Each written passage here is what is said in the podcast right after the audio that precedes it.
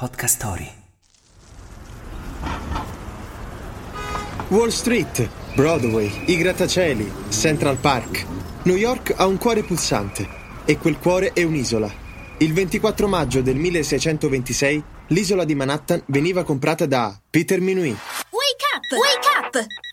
La tua sveglia quotidiana. Una storia, un avvenimento per farti iniziare la giornata con il piede giusto. Wake up! 60 fiorini olandesi.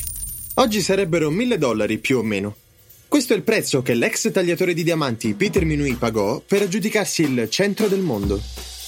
In realtà la popolazione degli indiani Lenape i 60 fiorini non li ricevette davvero.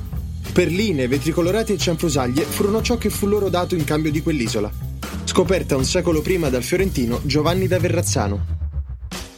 Il nome della città che sorse su quel lembo di terra fu Nuova Amsterdam, in quanto acquistata dagli olandesi.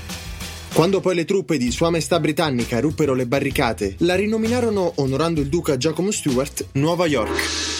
Da piccolo insediamento fluviale, Manhattan nel giro di due secoli divenne una vera e propria città, arrivando alle porte del XX secolo ad allargarsi oltre i confini dell'isola. Nella lingua dei Lenape, Manhattan significa isola delle colline. Chissà se ispirò gli ingegneri che disseminarono l'isola di grattacieli. La frase del giorno. Un vero newyorkese crede che coloro che vivono altrove stiano in qualche modo scherzando. John Updike. Il consiglio del giorno.